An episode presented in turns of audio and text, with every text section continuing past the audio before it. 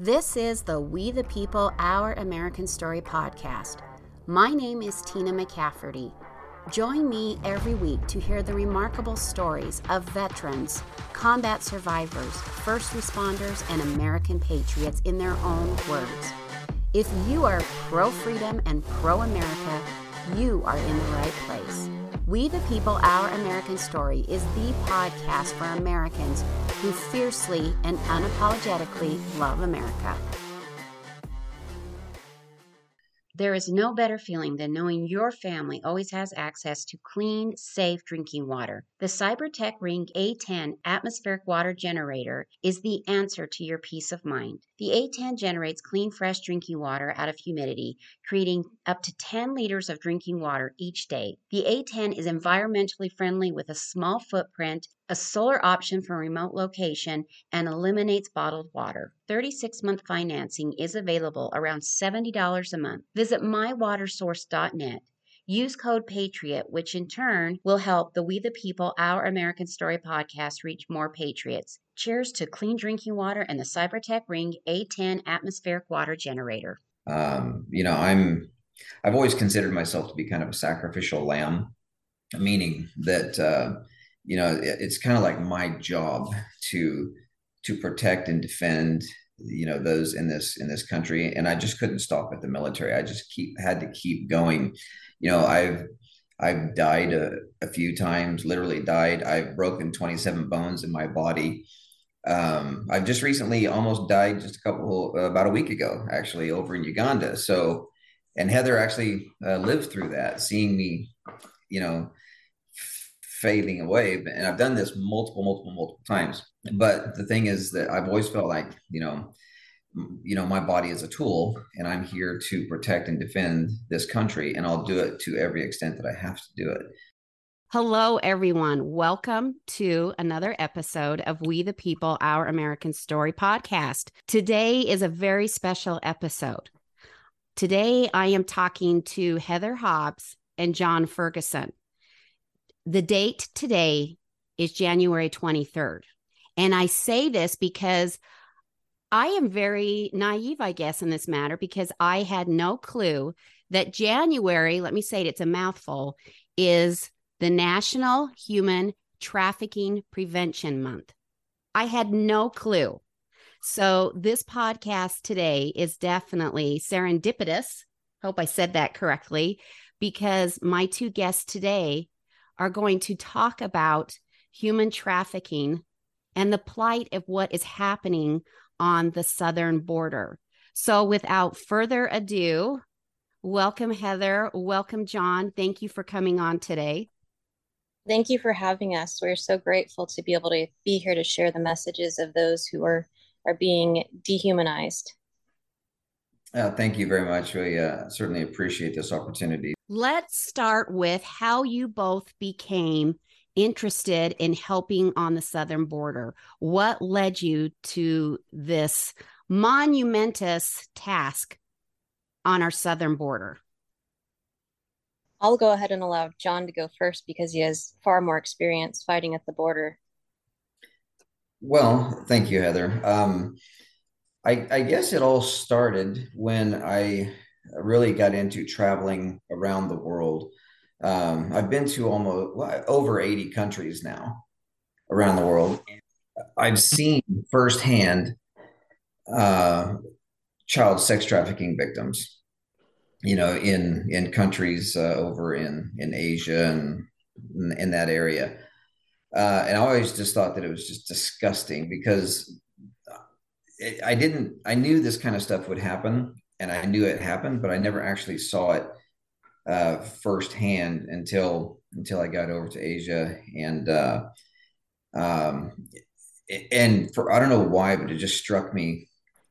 Um, it, it was a very emotional thing for me because I have children of my own, and I couldn't imagine my children having to go through what I had seen. So when I got back to the US, uh, I would do about 30, 45, maybe 60 days overseas and then come home for 30 days or so. And then I did that for years.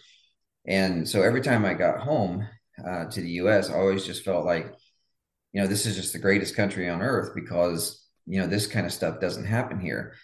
But then, uh, as I had developed this company that manufactures military unmanned aircraft and uh, you know tactical robot crawlers, I started to become more exposed to you know the uh, the deeper layers of the onion, and I started to realize that this is actually a huge problem over here. Um, I used to say that uh, commodity, uh, you know, oil was the largest commodity imported into the United States. Uh, but then I started to realize here just recently that actually, my own words, no one else's, I believe that human trafficking is the largest commodity imported into the United States, and we've seen it firsthand. So, as a a patriot, a a very stern American, and one who loves and wants to protect this country and the people in it, I realized that this is something that is a passion of mine that I just can't, I just can't keep bottled up. So, so that is in a very condensed version why I have such a passion for uh, for this subject. So before Heather jumps in here, John, I'm curious. You were traveling because of the business that you just spoke of. Yes. Uh, so I used to. Uh, I was a commercial, uh, a deep sea diver. Oh wow! you know what we would call a hard hat diver, uh, and then I got into piloting submersible vehicles. So I traveled around the world piloting submersible vehicles. Um, you know, doing fiber optics, telecommunications lines, oil and gas. And then, of course, uh, in 2008, 2010 ish, the uh, U.S. Uh, administration at the time had destroyed the oil and gas industry based off of the uh, the BP oil spill. So I felt at that time that I needed to diversify because we had lost over 2.5 million jobs around the world from the United States administration's policies and the uh, the moratorium on deep water drilling um, and then the uh, the inevitable um, uh, seizure of uh, contracts um, leases for offshore drilling. Uh, so so the oil and gas industry was tanking at the time. So I, I, felt like I needed to diversify, and I wanted to diversify into an industry that would, no matter what would happen, I wouldn't be tied to one specific industry. I could be tied to all industry. How, as you're traveling, see the trafficking? Is it just right there? I mean, sure, you weren't actively looking for it. How did that present itself to you as you're traveling the world? Well, it's blatantly disgusting because, you know, you can't go out to a bar or go and have uh, a few beers or drinks with your with your friends and colleagues. Uh, and so when you go to these places in the evening, you're you are uh, you are literally, literally, they come up to you and say, Hey, you want boy, you want girl, you know, you want 10 year old, you want 12 year old, you know, uh, you want 15 year old. It's, it's just that disgusting. There's no hiding it. Wow. Heather, your turn. Well, as you know, Tina, because we've done show a show before with Jonathan over on your other podcast, I started out fighting abortion because of my own children being recommended to be aborted. And I got into this battle thinking it was just going to be helping women choose life and helping them get the resources that they need the diapers, the formula, the donor breast milk, whatever it was, housing, rent. And as I got more involved, God called me to this trafficking world because the traffickers forcibly make their victims get multiple abortions to keep them in prostitution. And that really sparked my interest in learning about the the abortion side of it. In addition to that as you know antifa called cps on me i think 32 or 37 times. I don't it think you in, talked about that heather oh really yeah it was in the Epoch Times um, i spoke at the oregon trump rally and and uh, right after that they put me on the dark web along with pictures of my children. And they called CPS on me multiple times. And luckily, my children were never taken, but it, it took me into another world of finding out that the CPS system is complacent and, you, and being utilized for trafficking. And in Oregon, they can actually, in your reunification plan, which is the plan that the government says you have to follow to get your children back, they can order you to have an abortion in your reunification plan to get your born children back. So there was this whole child trafficking in that regard. And then, of course, I was coming across so many trafficked girls that were from foreign countries and abroad. There were foster kids that were being trafficked and forced to have abortions. So it started out with abortion, then expanded over there. And then, of course, a lot of these trafficked girls are forcibly drugged in the beginning. So that way they become addicted to things like heroin or meth and at that point, they're not going to leave their traffickers because they become dependent on them. So then I got involved in fighting the drug crisis, the fentanyl and the, and the heroin and all those things. And it basically was the domino effect, you know, that one evil was connected to another, to another, to another. And it expanded my world from being at home in my community, coaching soccer and baseball, helping out with my church, you know, doing food bank drives, just simple i mean those are big things but to me compared to what i'm doing now it seemed relatively like just a normal simple life. And god just kept exposing me to more and more. And so as i became a public speaker and a public figure traveling the country testifying for legislation to protect the lives of the innocent regarding abortion god expanded me over to human trafficking. And it just kept persisting. And i started going to the border of texas and I've went with Border Patrol several times. I've worked with local police. I've been not just in Texas and, and now Arizona, but all over the country. You know, they say that every state is a border state because they ship these girls all over. And America is the number one consumer of these trafficked children. We are the one, we are considered the predators in the eyes of these children us us Americans, not you know these big bad people that we think of. Americans are the number one consumer, and it also is tied to the porn industry. So I, I just kind of started fighting all these things because they're all connected, and one of the biggest ways that they're connected is the supply and demand, right? That we're supplying the, the human beings and treating them as as commodities, as just things that are able to be thrown away. And so, and it's not just sex trafficking. A lot of people think sex trafficking is one of the biggest things, but actually, uh, slave labor is a huge one, organ harvesting, and then, of course, smuggling drugs with people and then uh, sadly killing them after their use, they have no more use. And I've personally seen a lot of these atrocities of, you know, especially with Border Patrol in Texas, dead children in the desert that are left out there uh, there are rape trees in the Texas. I haven't. I'm sure they're probably out in Arizona, but the, what the rape tree is is there are these trees on our side of the border that have panties thrown all over them as basically a, a trophy, and they don't show this in the mainstream media, and that's part of what John and I, I think, are both trying to expose is the American people don't see or know these things, so they don't realize what wickedness is actually at their doorstep. So in a very long way that I just said it, part of it started out with just fighting for innocent babies and then realizing that it's just so much bigger. That was just one little piece of the puzzle. John, what is your mission on the border?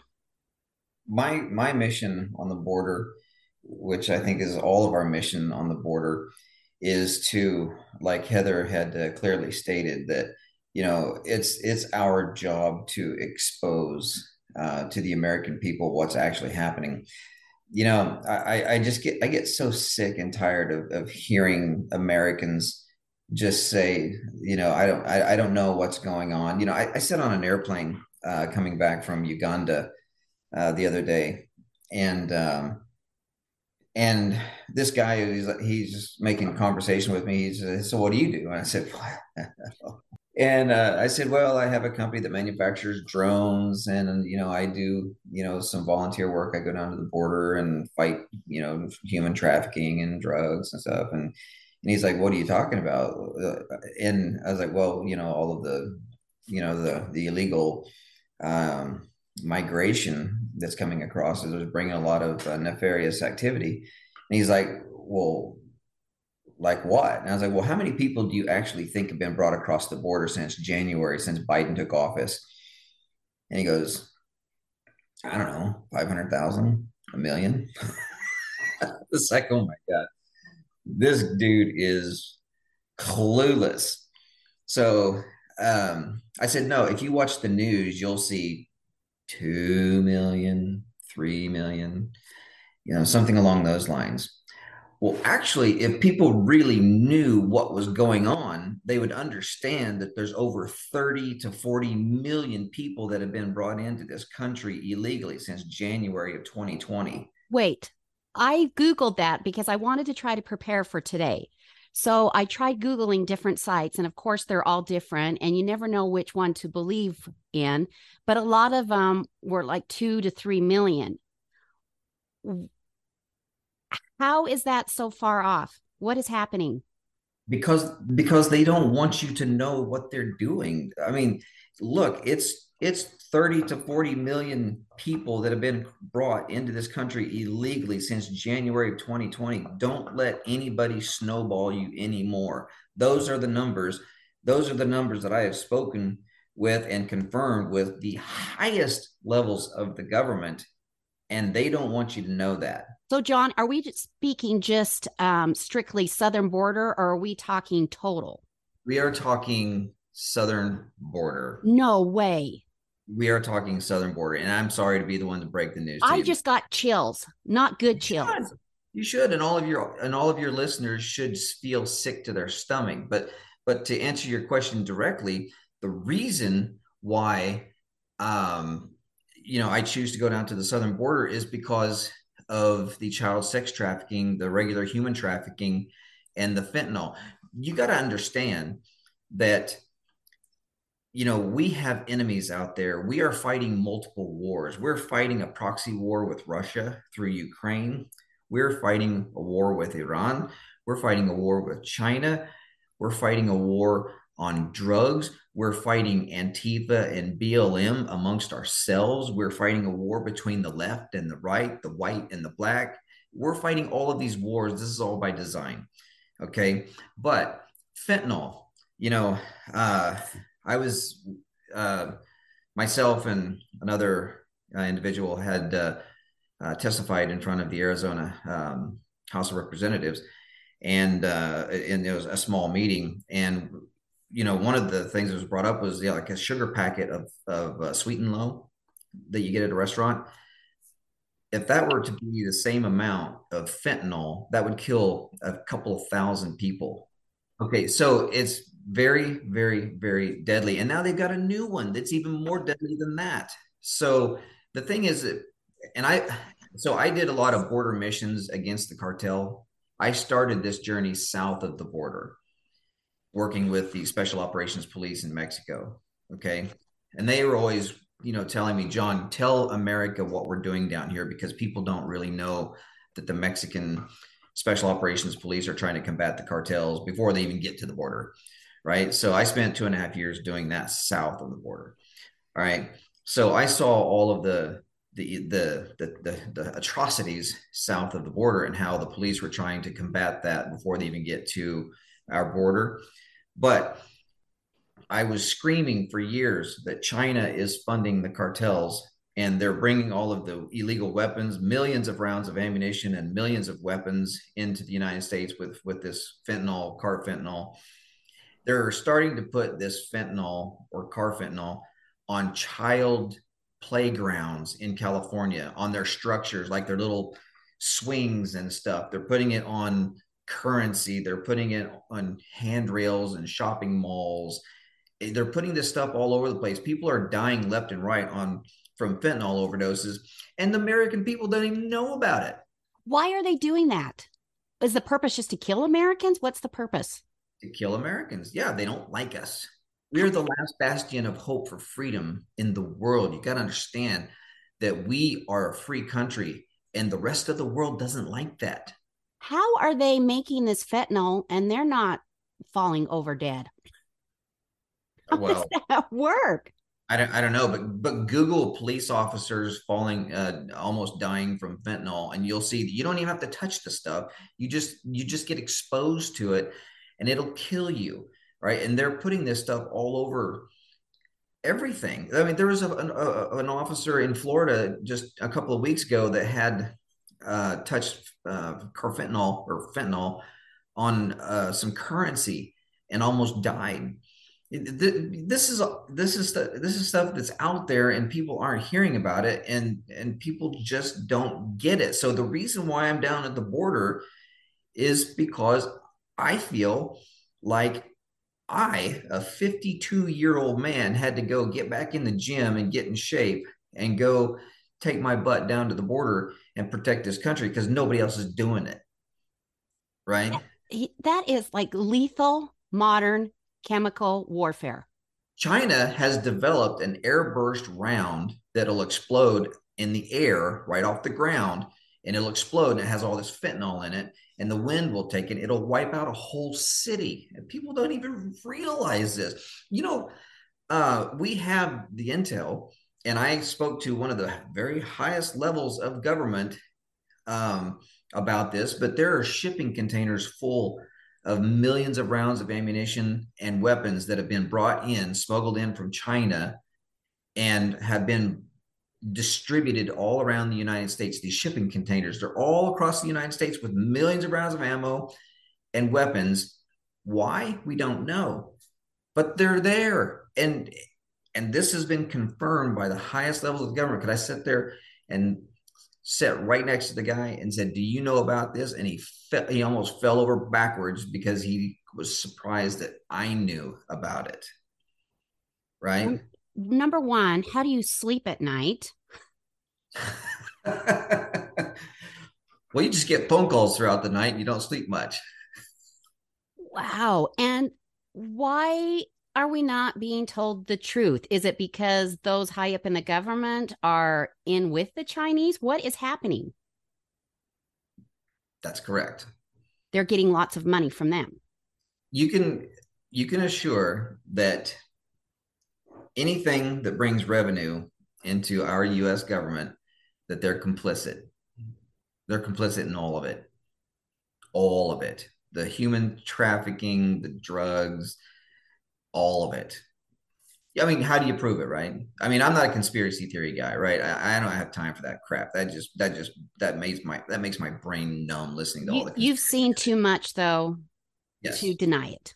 Correct. Heather, do you want to jump in here? Do you have anything you want to add? You know, I, I just want to bring up one big fact here when he talks about the shipping containers. And we think about, remember that backlog not too long ago of shipping containers just hanging out on the coast? That was one of my first suspicions was weapons, acts of terrorists. They had people in there. But not only that, I don't know if you're aware of this or your listeners are, but China has been buying land all throughout Texas and they bought 144,000 acres last year and it has its own airstrip and it's close to an airbase and it's at the border and they're expanding at this airport and there are representatives trying to make it illegal for the chinese to buy land in texas and to um, basically take back the land that has already been taken but they've been doing that all over the country so when we talk about where is the ammunition going where where are the rounds going in the guns what, what are they going to do with that they're they've been buying up our market with this whole housing crash that people are talking about and the fact that real estate went up really high, the Chinese were buying up all the houses. They're buying up the property, anything they can get their hands on.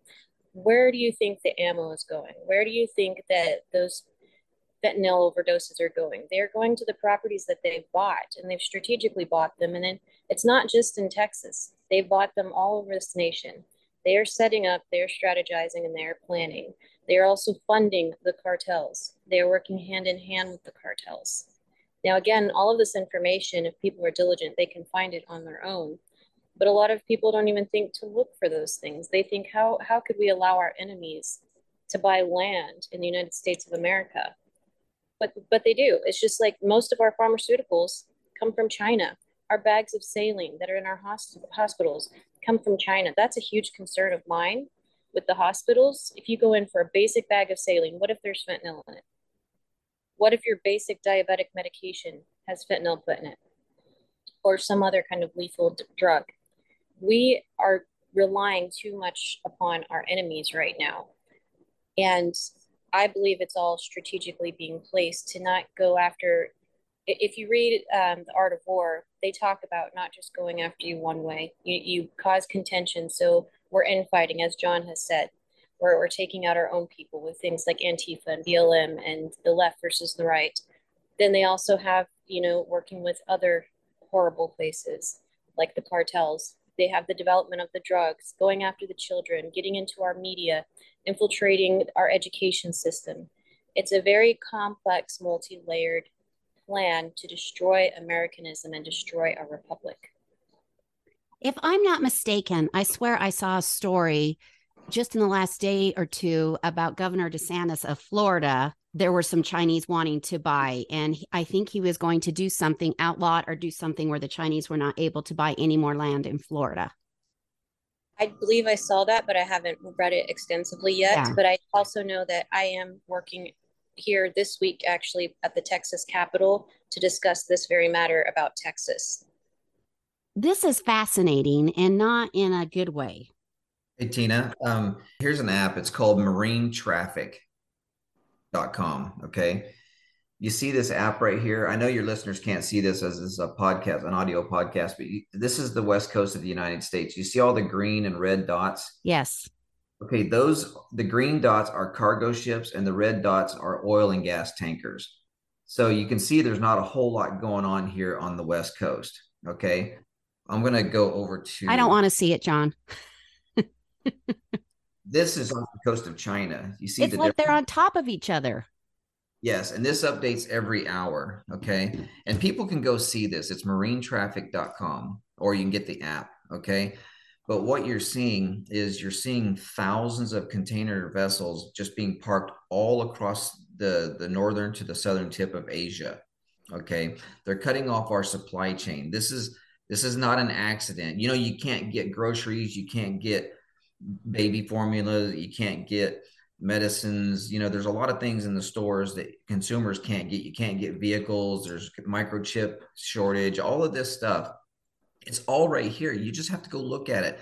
They're shutting off our supply chain. They're starving us out slowly. Okay. So when you start starving us out slowly, you cut off our supply chain. We can't have our basic goods as human beings or as Americans, right? When you start to really feel the pinch that you can't go and get groceries, or the groceries are now because of a supply chain, the grocery costs have have compounded exponentially, like like seven dollars for a gallon of milk. Are you kidding me? I saw that the other day in the grocery store, right? So so anyway, you know when you when you see all of this stuff and you see all the stuff going on at the southern border and you see the drugs coming in you know we're under attack.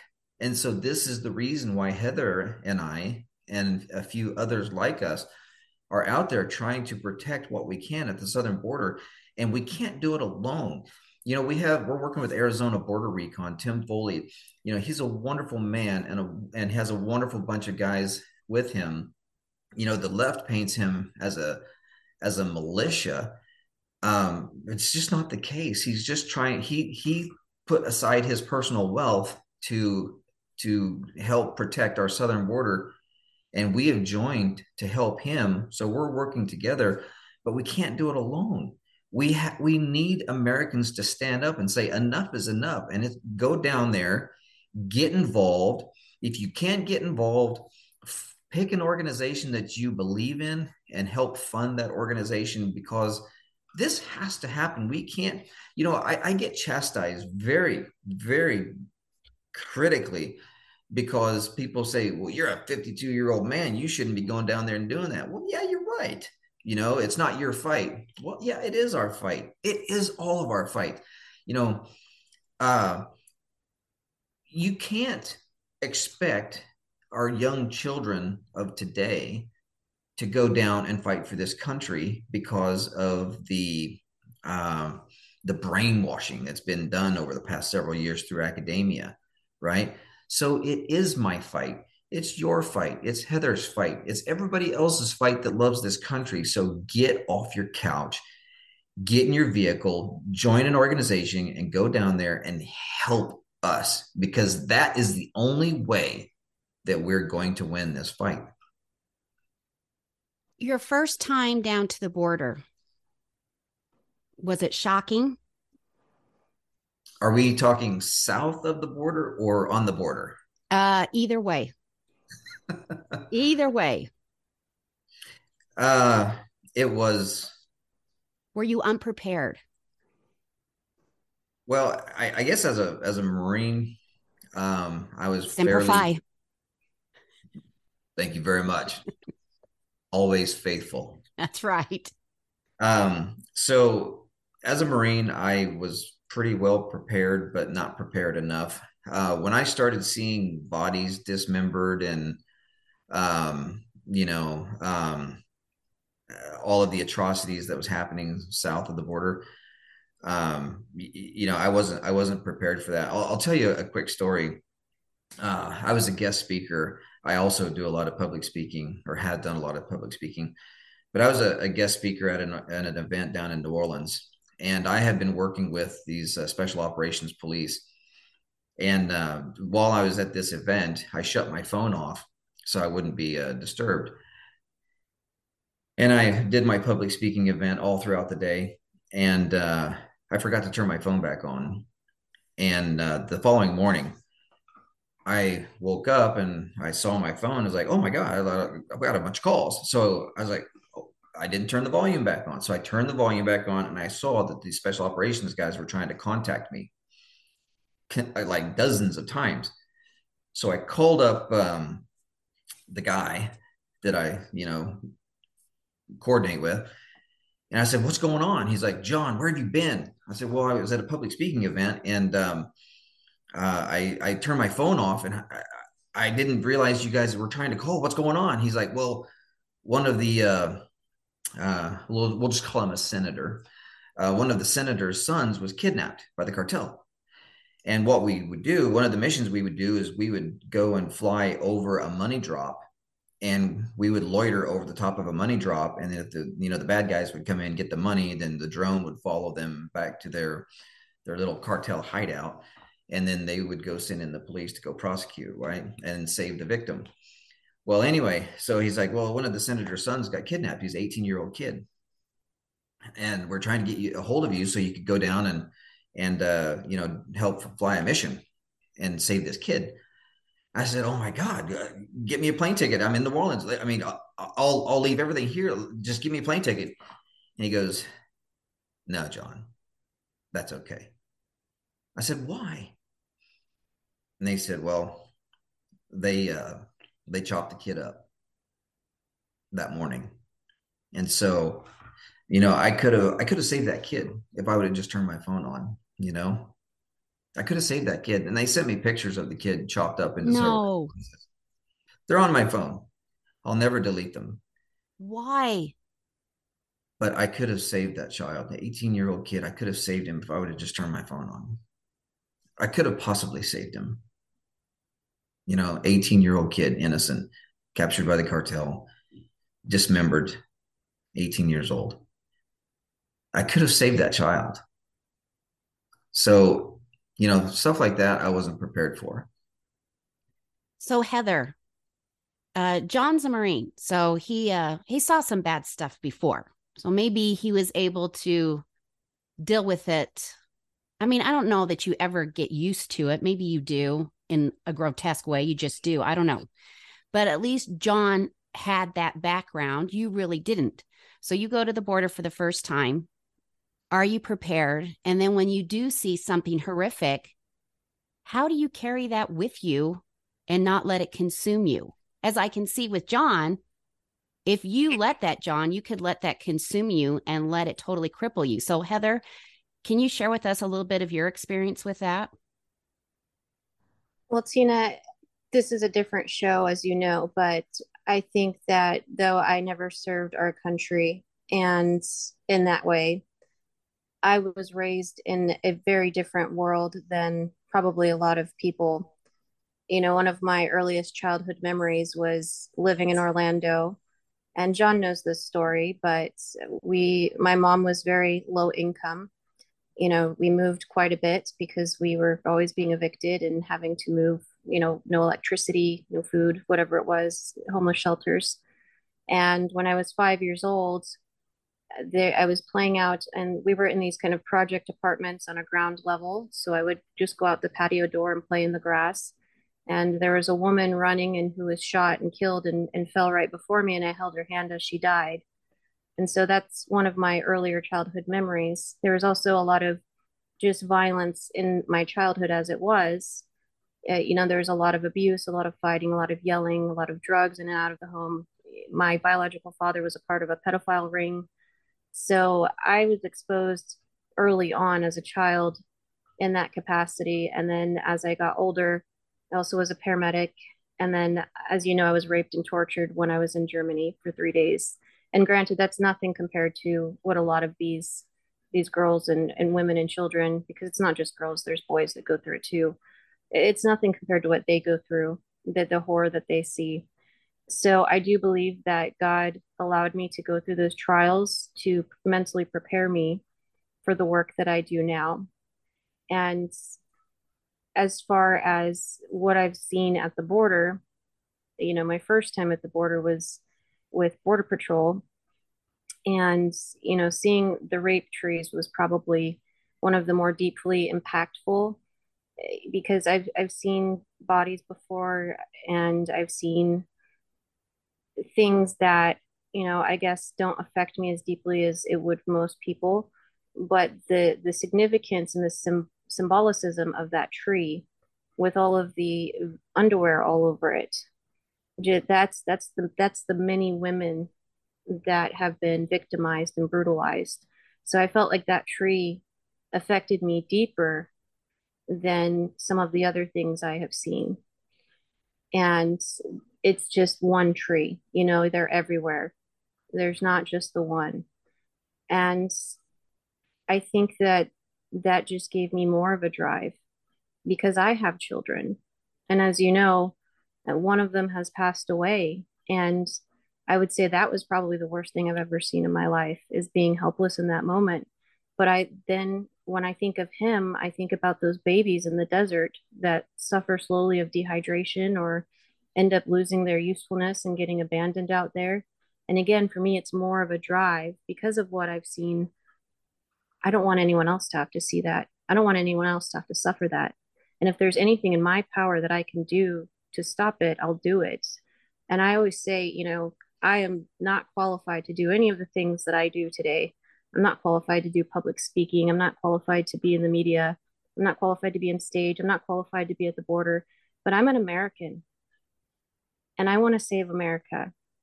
And it makes no sense for a young mother for to be you know going down to the border but if if not me then who and maybe me doing what makes no sense will open some people's eyes out there. And they'll say well it makes no sense for me but i need to rise up as well because that's what needs to happen. We need patriots to rise up.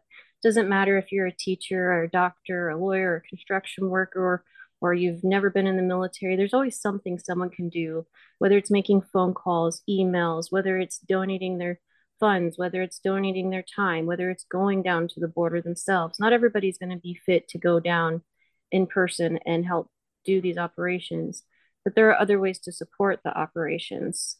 And that's what a lot of people don't realize. They feel like, well, I'm not healthy enough to go down there, or I don't, I've never held a gun before, or I don't know if I could handle going off grid in the mountains anymore. I'll tell you what, John, I don't know if you could vouch for me here, but I did not think that I would be able to handle not having a, toilet and running water and climbing under barbed wire fences and, and going through cactus and but I did it. God gave me the ability to. Um, and I think a lot of people doubt themselves and think that they can't do it. And maybe maybe that's part of the challenge maybe you should try to find your your spot and and get out there and see that you're more capable than you know. And once you realize that you're unstoppable. You can save this nation with us. You know um to to back up what what heather was saying you know i uh i heather had uh you know a very uh difficult childhood as i understand from her stories. You know it's terrible um, the the events that took place in her life. Uh, you know, myself, I I feel as though I was tortured by my stepfather. Oh my gosh! For years, you know, I was whipped with a fishing pole and a hook. You know, hooked into my leg and ripped my leg out. You know, I was whipped with wire, uh, baling wire.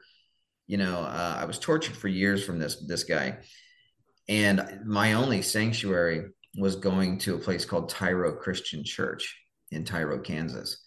And, you know, this wonderful elderly couple took me to church every Wednesday and every Sunday. And I went there to get away from this man. And they brought me in and they they baptized me. You know, they they brought me to Christ. Um, not saying I'm a great Christian, but you know, they brought me to Christ and that was the only place that I could go to get away from the torture. And, you know,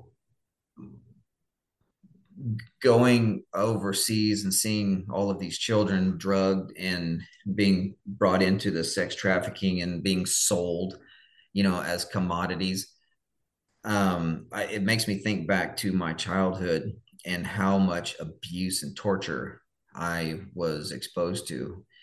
And to see these wonderful, beautiful, innocent children being raped and tortured, sold as commodities, that hits me very hard. And that is part of the reason why I think I have so much of a passion because, you know, I, I always wanted to go on a public speaking tour to to help, you know, children who are being tortured and abused that it doesn't have to define you.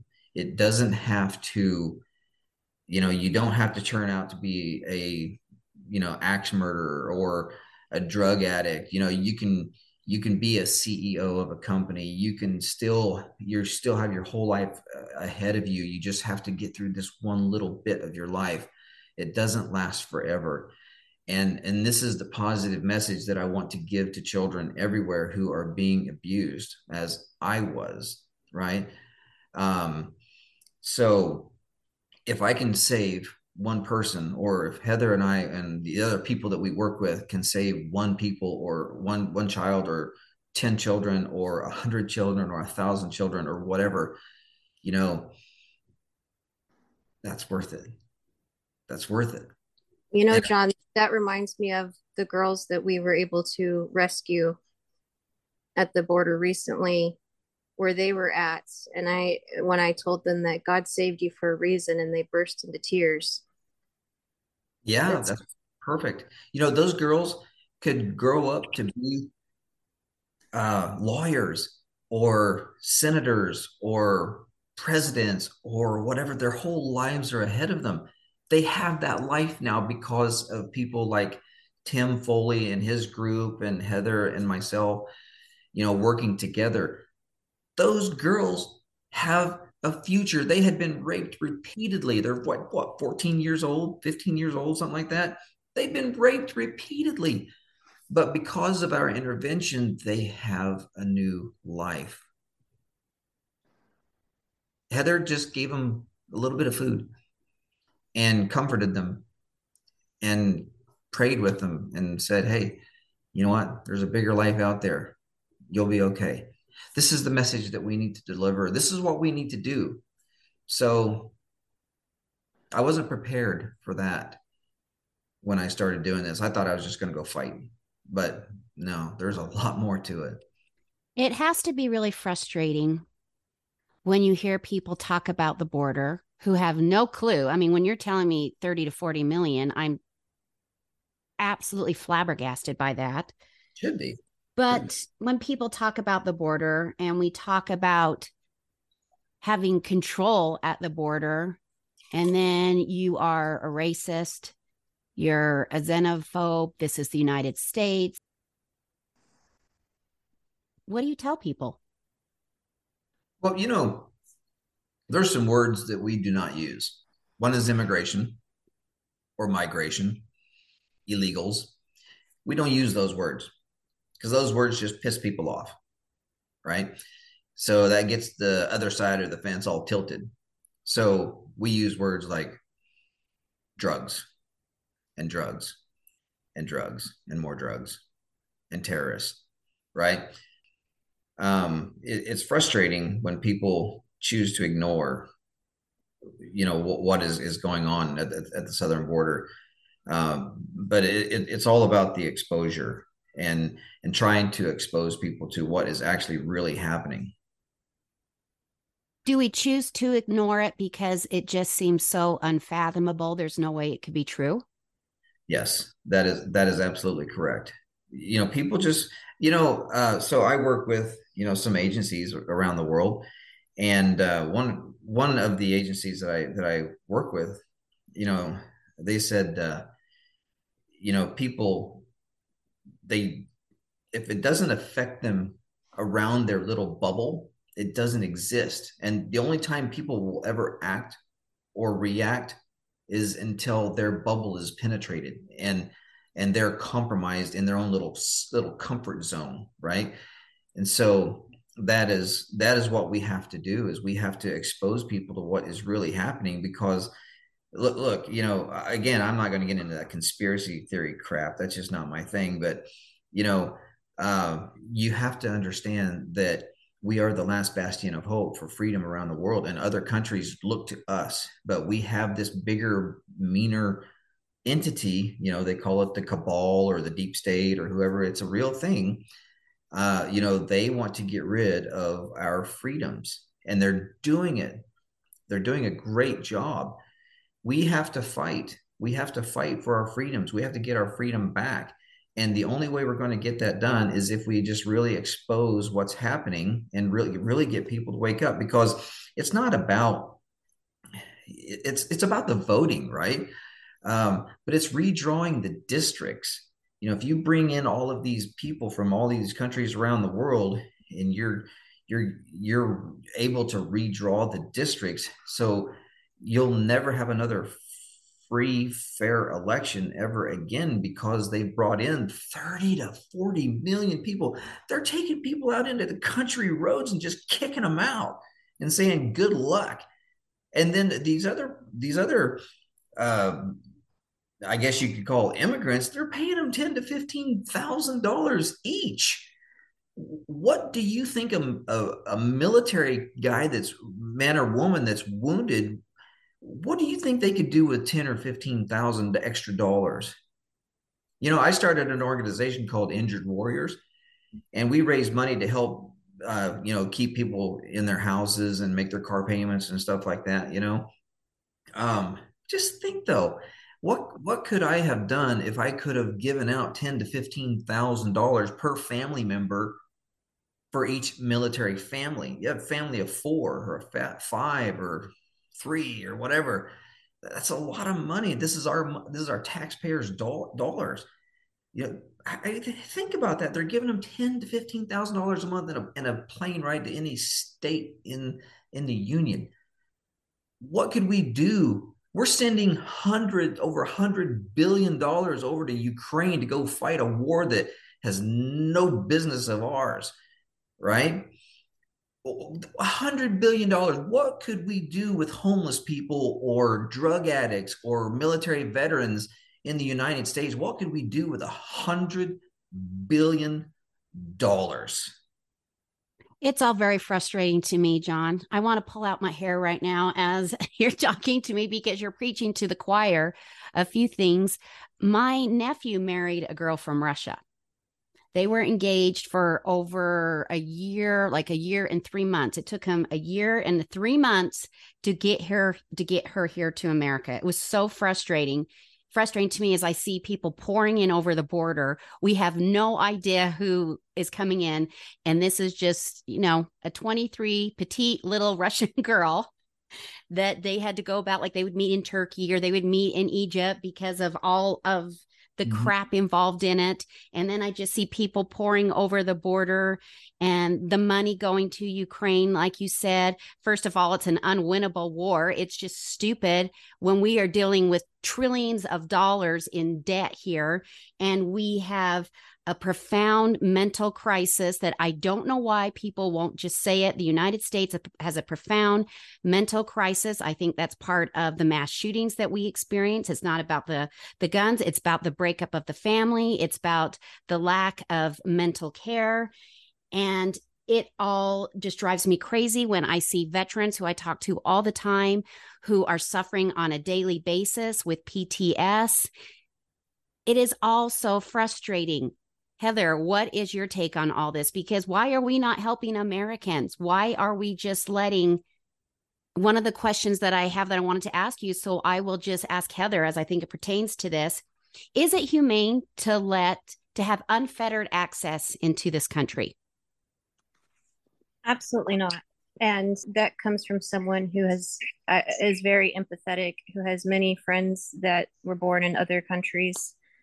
The problem is when you have unfettered access, how many terrorists do we have sneaking in with that unfettered a- access? And they will tell many- you that there isn't unfettered access, right? You're being told that it's being checked. I will tell you, I have a very close friend down at our border who's been in Border Patrol for 22 years. I can't name him right now because Border Patrol has put a gag order on him with him speaking out against the atrocities. But he has told me, I mean, if you have a if you have a minor with you a minor child, which is anybody that claims that they're 17 or under, you get released in this country within 48 hours.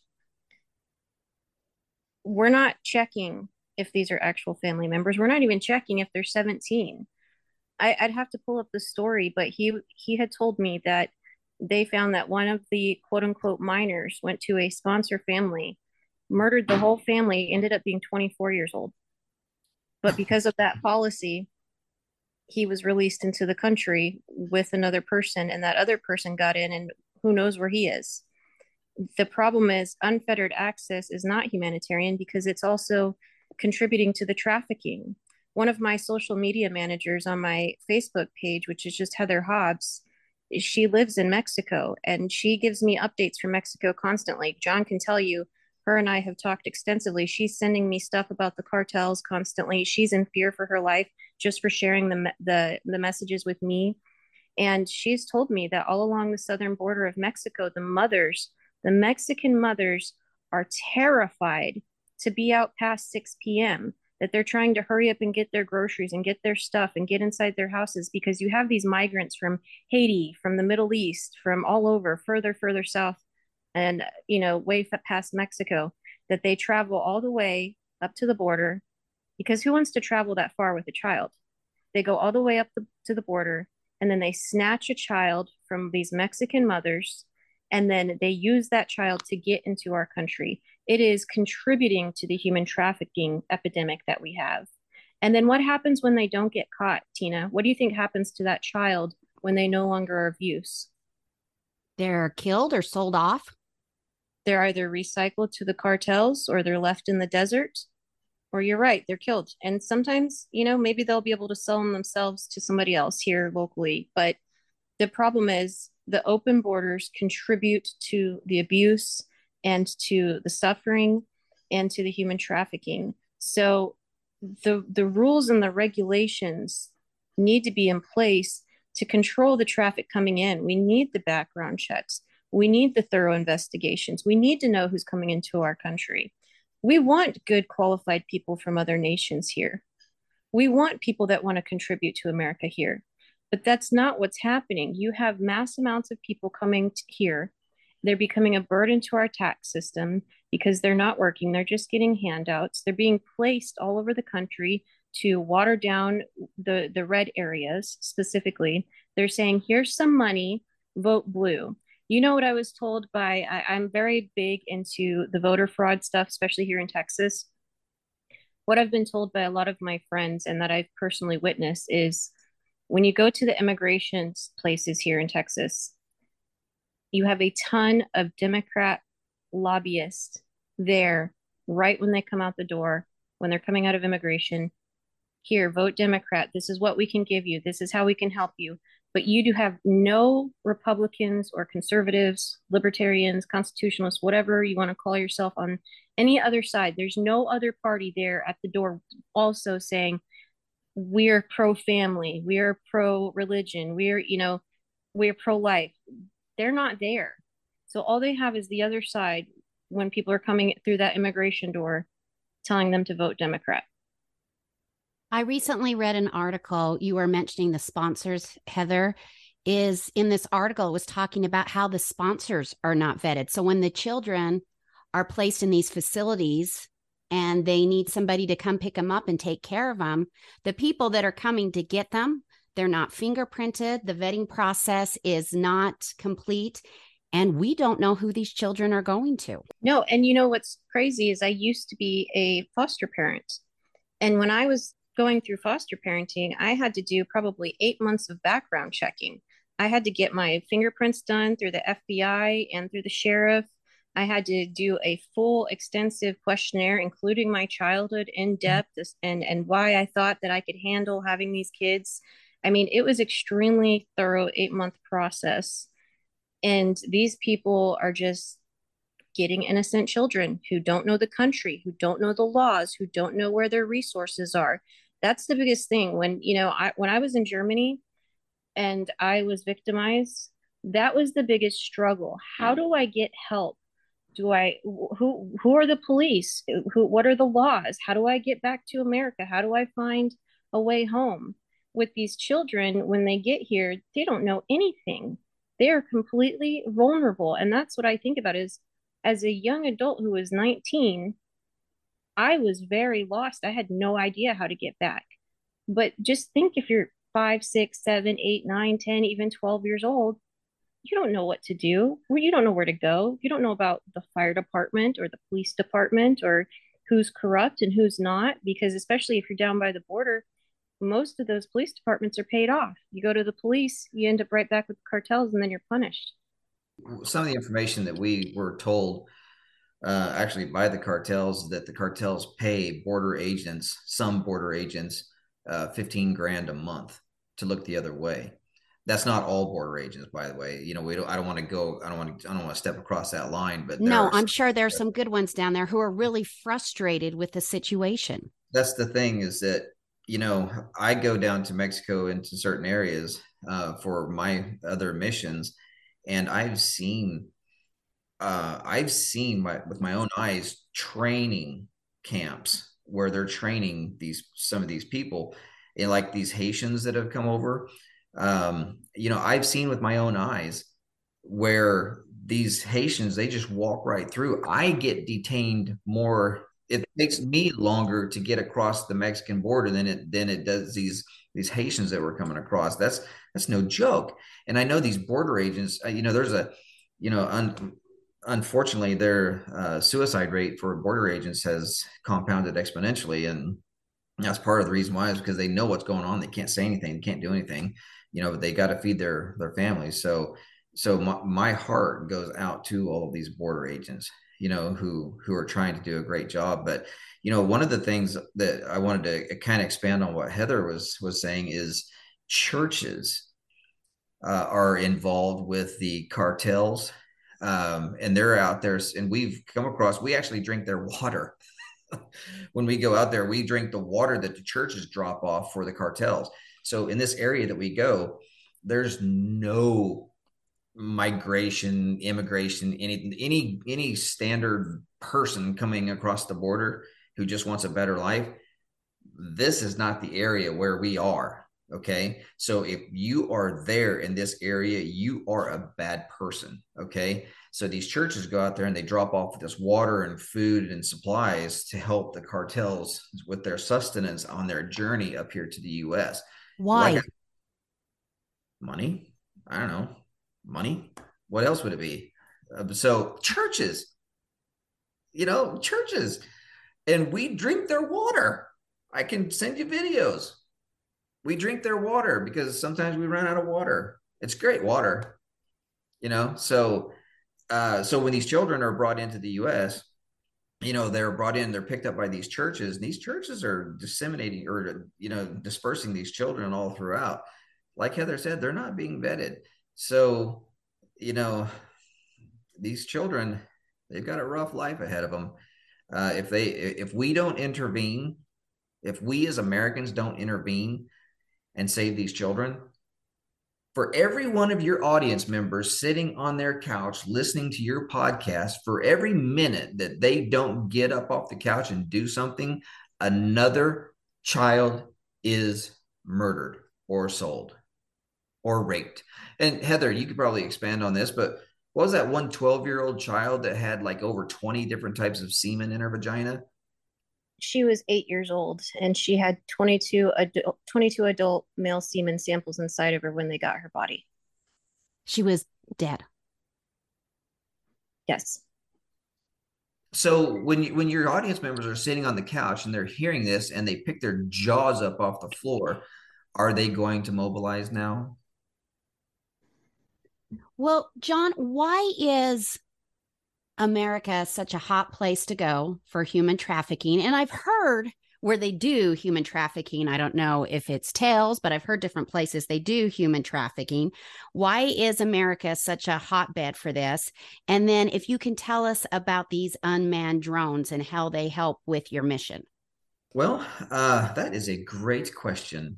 Uh, why would they want to go to the US? Because this is the land of opportunity, and we are the ones that have the money.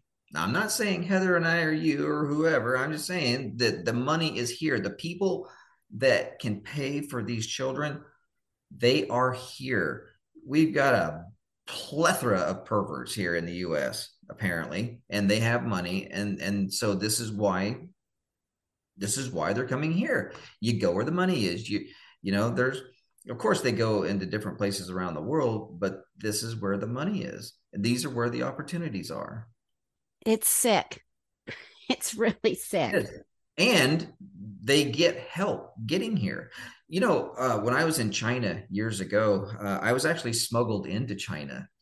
Um, yeah, I was dying of um, dysentery, and uh, they were trying to get me into uh, uh, into China, into Shanghai, to get me to a, uh, a hospital. I was on a on a vessel, you know, piloting submersible vehicles and uh, we had two typhoons collide over the top of us and we were we had 100 foot seas and i was on a 200 foot long vessel so you know like the movie perfect storm where you go up the the trough you go up the backside of the swell the swell passes ship collapses and it surfs down the the the you know the front side of this or the back side of the swell well anyway we did that for four days I lost 30 pounds on that trip. Oh, I can imagine. and this is, and I actually, this is when I, I actually died twice uh, in the hospital. But anyway, as we were going into Shanghai, uh, our government accidentally bombed the U.S. embassy in the China, or sorry, the Chinese embassy in uh, Yugoslavia at the time. This was in 1998 or 99. Um, so they weren't allowing Americans into China, and so they had to smuggle me into China and smuggle me into a hospital. Well, I, you know, I, I got better. And this one beautiful Chinese family came and got me, and they just kind of gave me tours around China. And I noticed these jars outside of these businesses. And I look, got to looking in those jars. And inside those jars were baby fetuses.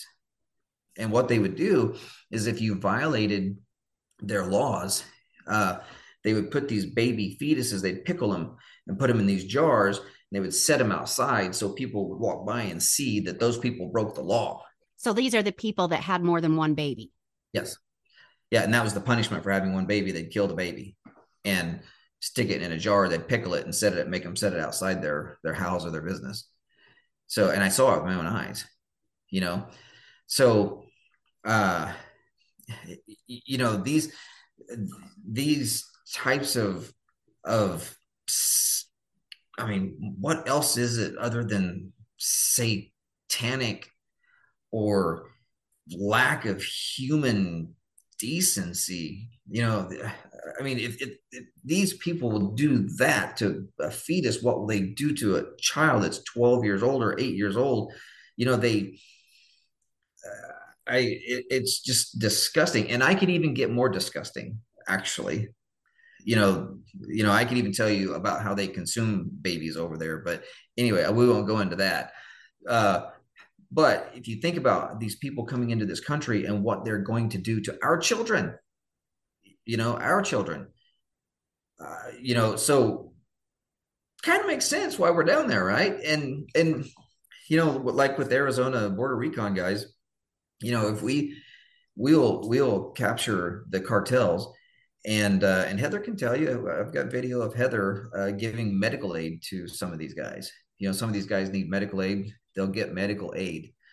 You know, um, and then we'll take them off to uh, and we'll call border patrol and they'll come pick them up.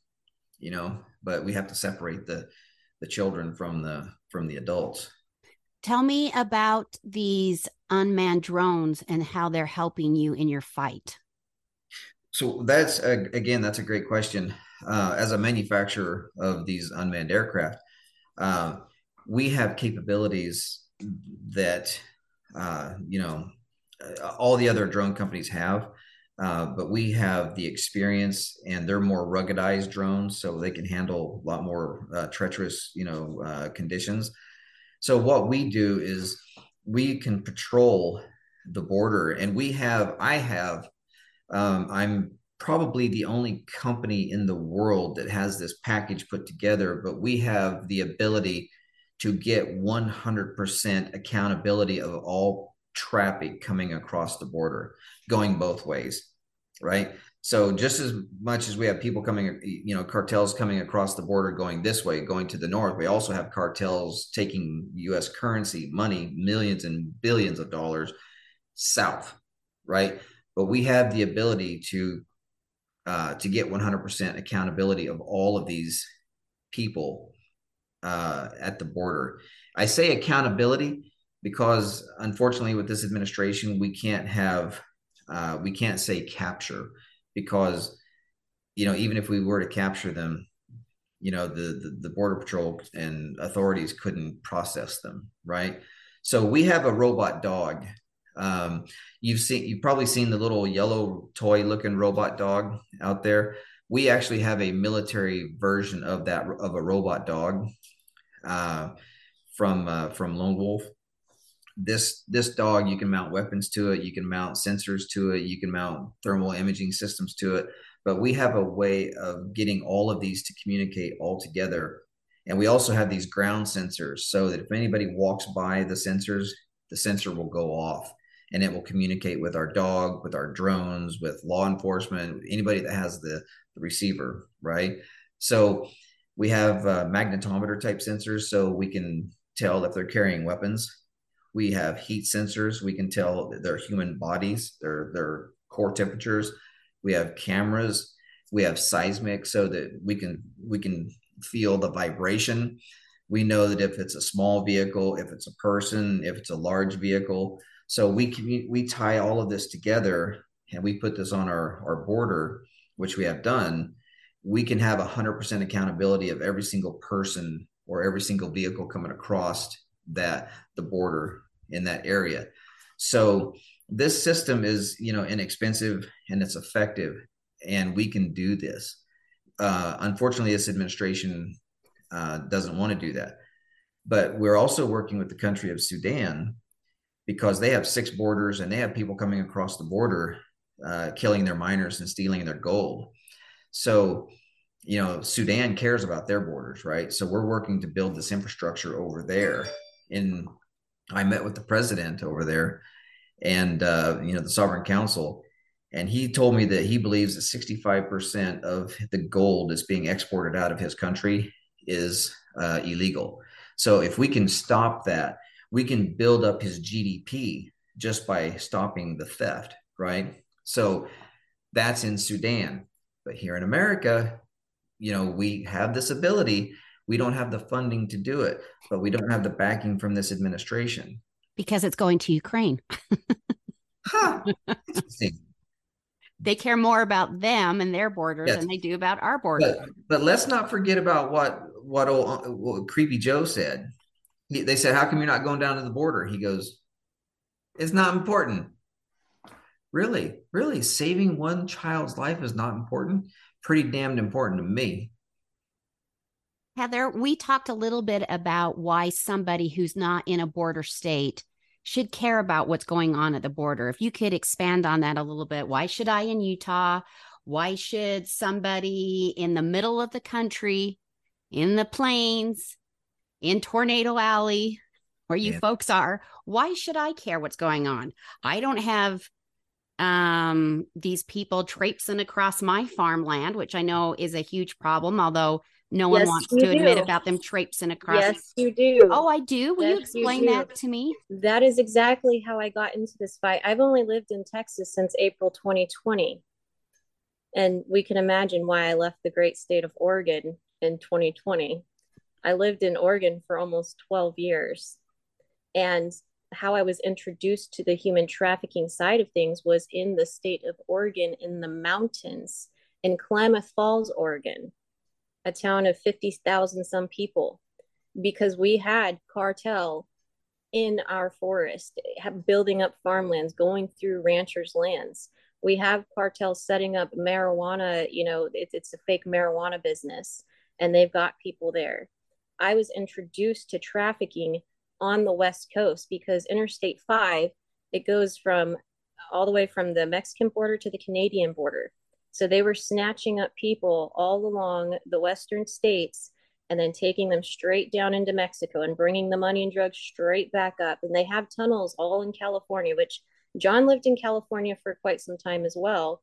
He can tell you they have not only the underground tunnels for the cartels, but you know, if if that gets caught or if they can't get across the roads, they can just go around by their boat. So it, it's it's not just Texas and Arizona and New Mexico and California and also Florida. People keep thinking, well, Florida's got a bunch of water around it. Perfect. They can just boat right in there. And, and then we, we always forget about our northern border. People forget people come through the northern border too. It's just as bad. It's just not as widely reported because you know you don't have as much of the the shooting and the fighting that you do with the cartels. It's not as sexy. It's not sexy news, right? Every state is a border state. Every state is dealing with this. They are also dropping them off in buses and planes all over the country. I know John has seen it in Kansas. We've seen it in small towns in Texas. I've seen, I've heard people talk about tons over in Wisconsin and in Minnesota. Every single state is dealing with this problem, but it's not reported on because that's not what they want you to be looking at. They want to distract you. And by day, you can think about, you know, the one world order or whoever the elites are, whoever you want to you want to call them. There is always a distraction when we see big things in the news that, that is taking up every news outlet, my first thought is what's really going on? Because they're distracting us from something bigger. You know, it's just like when Hillary was supposed to be prosecuted, and all of a sudden there's a whole bunch of other big news distracting everybody. That's the exact same thing in Utah. Utah has a human traffic. I know. I mean, do, do you recall that story of uh, the the mother, the young mother in Utah who was prostituting her daughter out, her very young daughter, and she was living in the suburbs, and and she just like looked like a typical, you know, young white girl. It was in it was in the news in Utah, and as they continued to investigate it, they found more pedophiles and then more trafficking, and then there's kids there just in these classic suburban houses that you would never expect especially during COVID. And I don't have, I don't want to give false numbers, but I know that the statistic was somewhere over 600% in the first month or two that Biden took office, that the trafficking went up because of the policies that were immediately put in place for the open borders.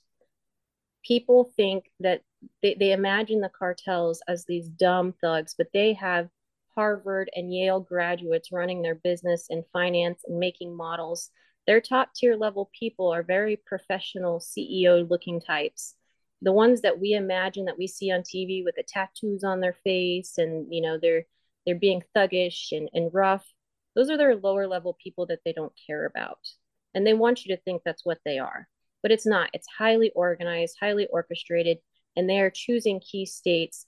And you know, unfortunately, there is there is no state that is safe from this and even in Ohio, I have a friend in Ohio who is dealing with illegal uh, illegal people running through his farm.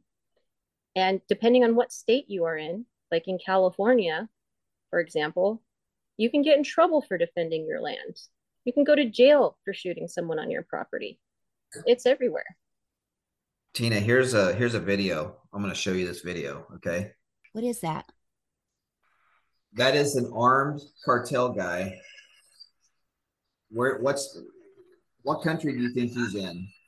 Well, I'm guessing you're showing it to me because it's the United States.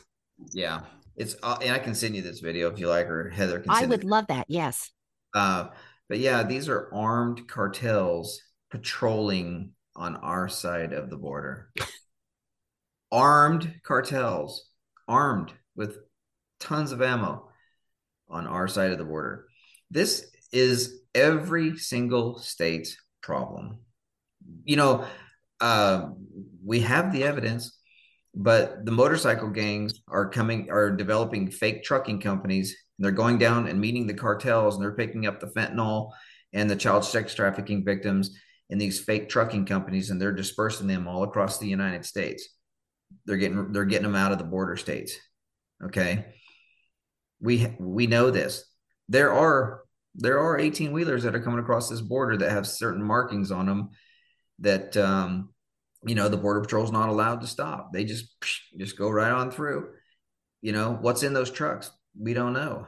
You know, I mean, there's there's that. If you go down to these southern border states, or you go down to Arizona, let's say for example, and you're just driving by and you happen to see some type of a vehicle with a butterfly painted on it, that butterfly is uh, is a, is basically a, a sign of uh, sex trafficking. It's, it's, the stupidest thing you've ever seen. I've and seen that's it. sick because what is more beautiful and fragile than a butterfly? Yeah, yeah. And I think Heather could probably tell you a story about a, a butterfly uh, organization. Couldn't you, Heather? Absolutely. I down in McAllen, Texas, there is a, a butterfly museum. And it has i believe 100 or 200 acres of border property and they're posing as a a butterfly museum and it says for school field trips and all this other stuff on their sign.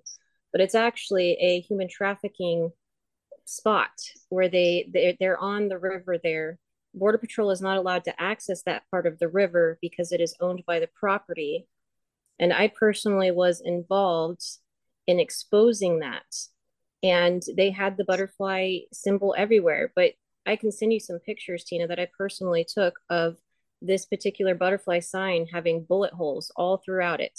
And and then right under it it says great for school field trips, you know, and and childcare trips. And you see the bullet holes.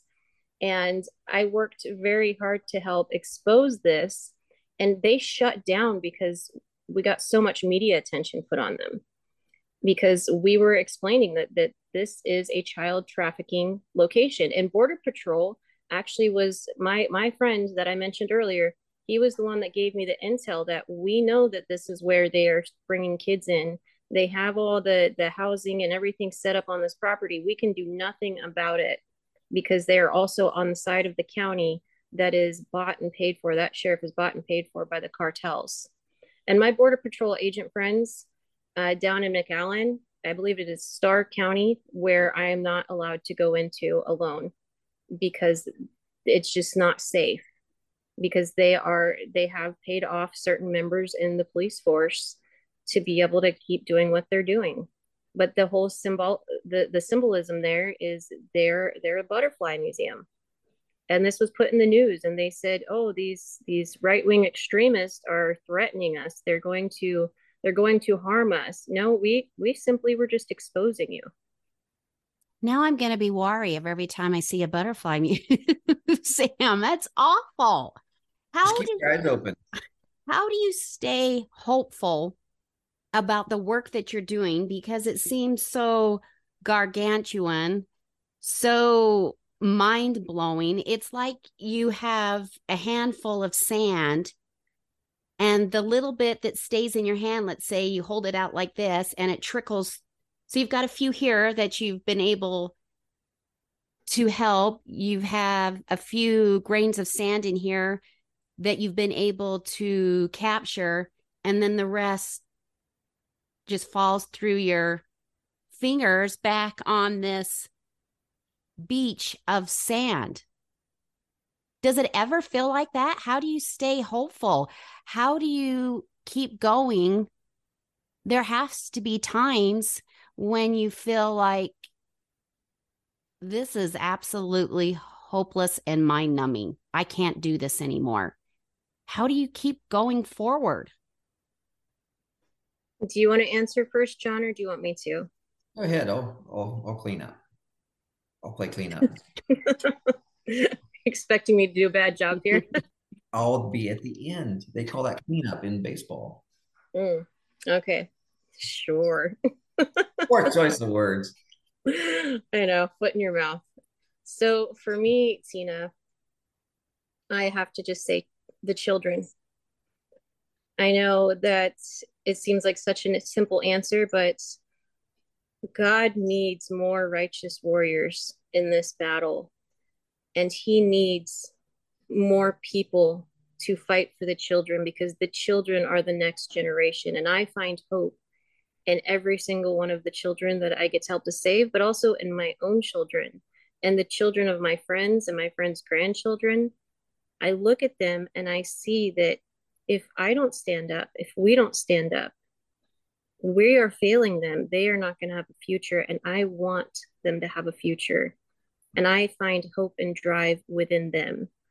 I mean, I, I call it God's rapid progression plan for me. You know, here's a bad thing. All right, get through it. Here's a bad thing. All right, get through it. And you learn and you grow and it builds you. So I don't really see it as the sand. I see it more as building blocks where I'm gaining knowledge and skills that I'll be able to help the future generations and teach those future generations. Because right now we do have this big one world order who is trying to dumb down our children. Tina, you know my passion for things like primitive survival skills, herbal medicine, food storage, you know, water supply. Those things I care about, not because I was raised to care about them. I wasn't taught anything about that, but I wanted to learn about them because of my children. And the same goes for what's happening at the border, same goes for what's happening with abortion. We need those warriors. We need to raise them up and lift them up. And I can only do that by being an example. I can tell my children that there's amazing people in the world like John and Tim Foley.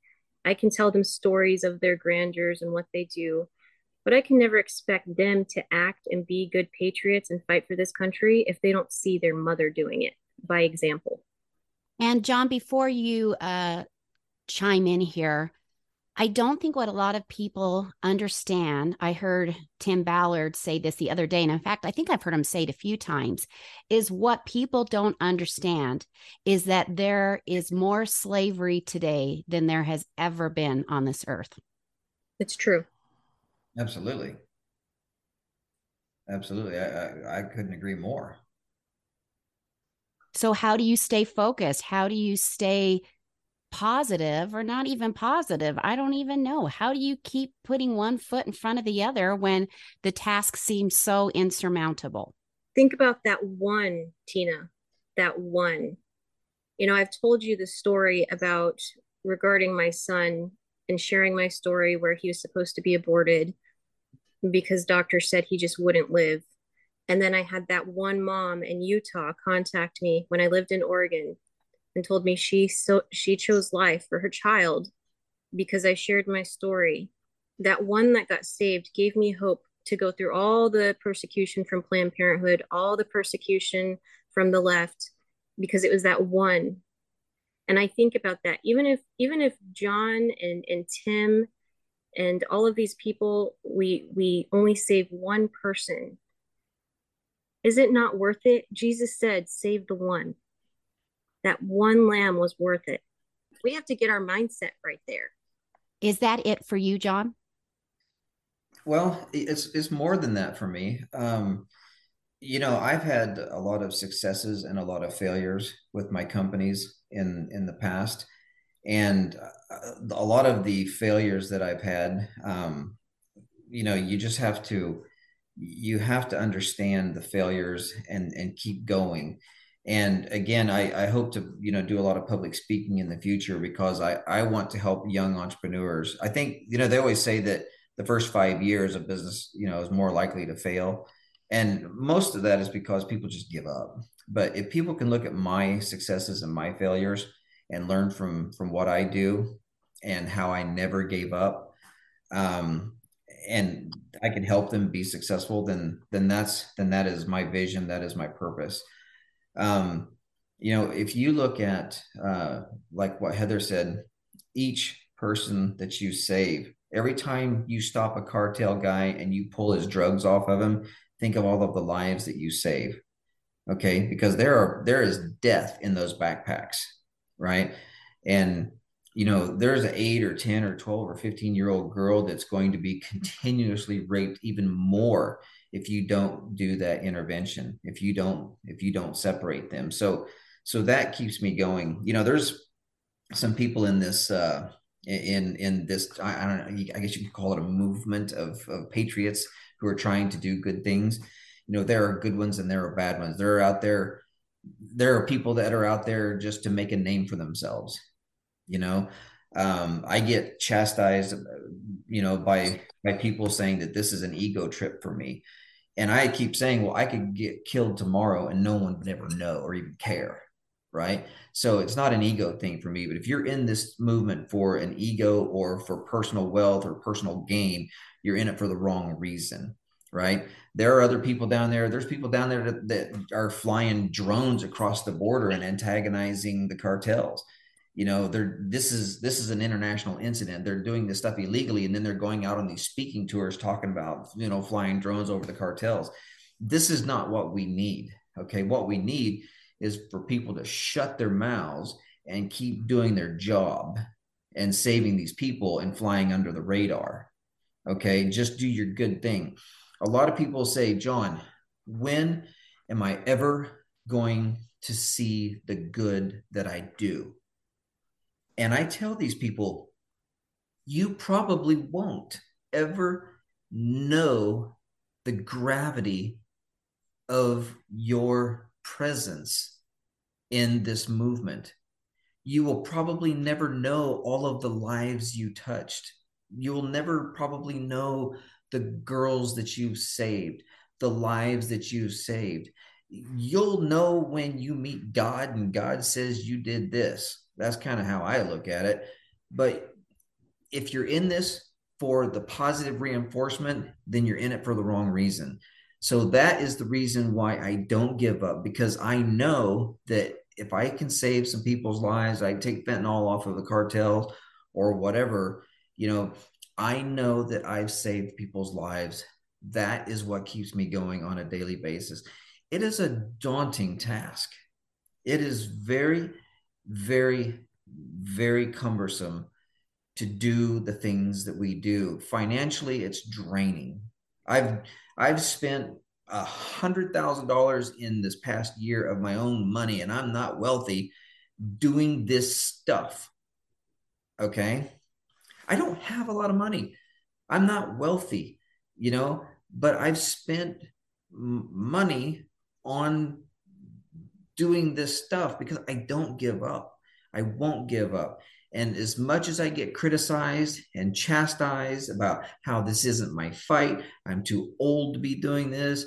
You know, this is younger people supposed to be doing this. There's the military supposed to be doing this. The National Guard supposed to be doing this. The police are supposed to be doing this. You know, blah, blah, blah, blah. It's all just noise. This is my mission. This is my passion. This is Heather's passion. This, uh, you know, there's a few other people out there, but what makes it rewarding again is not so much knowing the lives that you've touched, just knowing the fact that you've saved people's lives, but your listeners, the people that listen to your podcast, if they get off the couch, they communicate with us, they reach out to us and say, Hey, we're here to help. That makes it worth it because we're growing this ecosystem and this ecosystem will just continue to grow and grow and grow and grow and grow. And eventually, we'll win. Heather, when is your next trip down to the border and how long will you be there? Well, I'll actually defer that to John okay. because it is it is upcoming, but he, you know, he has the finer details on that. Okay.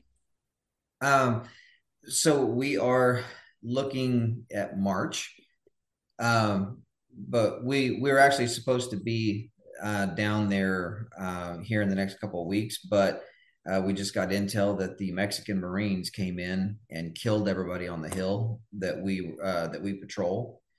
Uh, so they're all gone. so, uh, which is a positive step, believe it or not. Um, but for operational security purposes, you know, we won't give out a lot of details. Um, so, but but we are looking at uh, somewhere on the Marchish area. And how can the listeners help with your mission? Where can we find you on social media?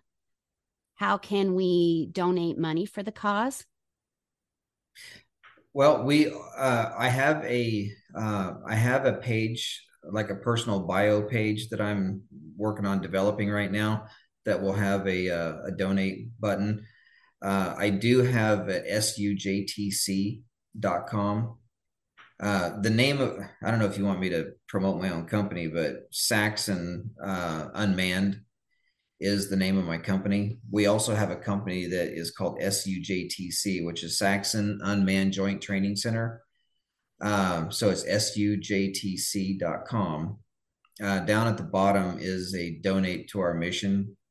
So, um, so they can they can donate there. And Heather, I don't know, do you have uh, places where you can send folks for you? I, I'll just defer everybody to put the funds at the same place because we all work together. So, but I have a social media page if people want to follow some of what we do. It's Heather Hobbs on Facebook. I also have a, a Twitter, Hobbs Pro Life. And, you know, primarily my focus here isn't to promote myself. I, I share a lot of everybody else's stuff, but I think that um, putting everything at the one spot for now would be good just because we have multiple organizations collaborating together in this fight. And finally, what does America mean to you, John? What does America mean to you, Heather? You know, um, it's a, it's a wonderful question. Uh, with my travels, uh, around the world. Uh, I also own a coffee roastery called Java John's. Um, and it's so funny because I would go overseas, I would get sick, or I would have, you know, warlords try to capture me and hold me ransom and, you know, all this other funny, cool stuff, right? Uh, not so not so funny, but um, you know, I would always come home and people would would come into the coffee roastery and just want to meet me and talk to me about you know my travels and wonderful people I've met around the world. And I always get asked this question. It's like, what is your what is your favorite country in the world? Out of the 80 countries you've been to, what's your favorite one? And you know, my answer is always the same. It's home. That's my most favorite country. You know, uh, I've been to all of these different countries and I've met some of the most wonderful people that exist. You know, I, I was medevaced out of Vietnam twice, and my guys that worked for me, as the helicopter was lifting me off the ship, were crying because they cared for me, and they were sad that I was sick and I was dying. You know, twice. you know, um, I, I and I and I've, I've you know I have had you know warlords in Tunisia try to capture me and hold me ransom. I have you know been in terrorist bombings. I I have had you know uh, uh, you know Islamic extremists try to capture me in Malaysia. You know I, I've lived through all of this stuff, and I but I've met all of these wonderful people. But but home, you know, the United States of America is my home, and these are the people that I love. Um, and the fact that we have the freedom to to choose whatever we want to choose that we have the right to religion we have the right to free speech we have the right to bear arms we have all of these wonderful rights and we have look at the mountains of colorado the mountains of washington the mountains of tennessee and kentucky and virginia the beaches of Florida, the beaches of California, the beaches of Oregon, you know, people going to the grocery stores with their children, you know, people going to sporting events, you know, just people living our everyday lives. That is a beautiful, beautiful, beautiful thing. And that is not what every other country in the world gets to enjoy. But we get this. This is our our our right as as Americans. That's what America means to me family.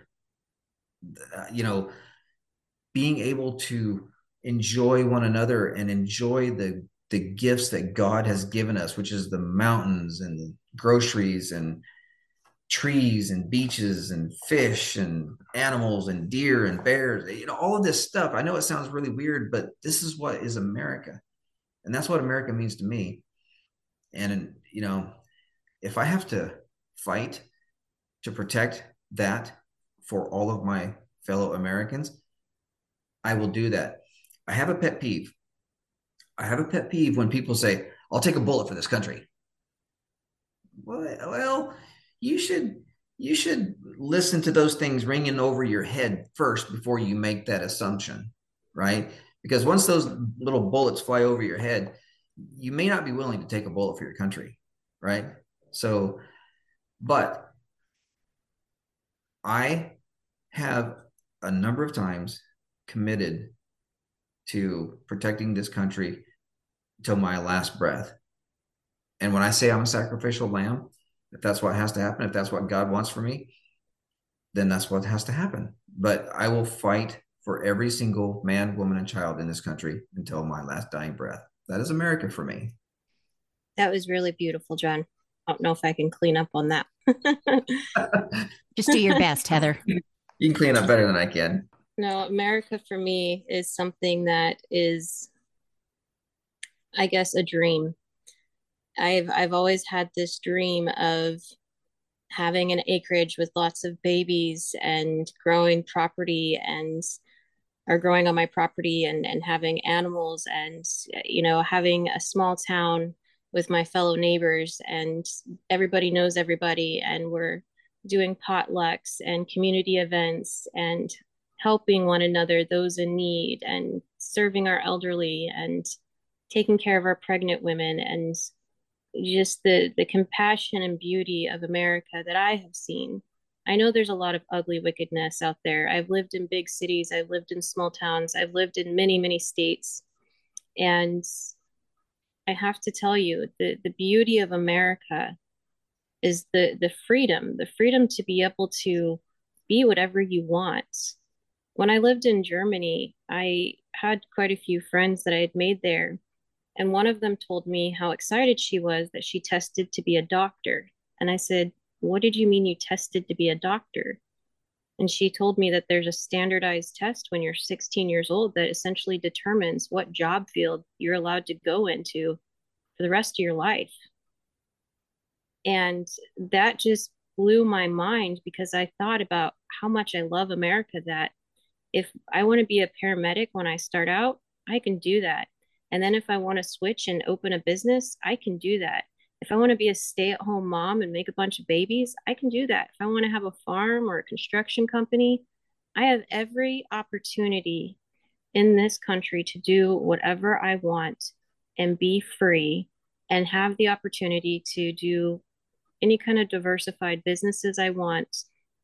And I don't have to worry about, as in other nations, someone telling me you can't do that we have that freedom and that beauty. We have, I feel like, the most patriotic nation. I believe that, you know, that's why we have that fun little slang term, Merca, because we are patriotic. We are taught from the time we were born that this is the greatest country on the planet. And I believe that.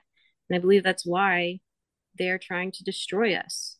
We are the last hope for the world we are a, we are an idea that to the communism and socialism is toxic. And i find that hope within our nation within our people to be beautiful. America to me is that vision i told you. Being able to choose and do what you want and have that dream and being able to attain it and it not just be a dream. All right patriots. John said it. Get up off your couch, do something, participate in this great idea of America. Do your part because we can all help in our own small or big way. Help out on the border, whatever way you can. John and Heather, wow, thank you. It's been a pleasure to speak to both of you. Thank you for listening to this episode of Another Fellow Patriot. Be sure to check the show notes for links to this week's guest. For more connection to the podcast, visit www.wethepeopleouramericanstory.com for social media links, patriotic merchandise, and to sign up for the We the People newsletter. And finally, be a voice, a strong voice, a voice for freedom. As Benjamin Franklin so eloquently stated, where liberty dwells, there is my country.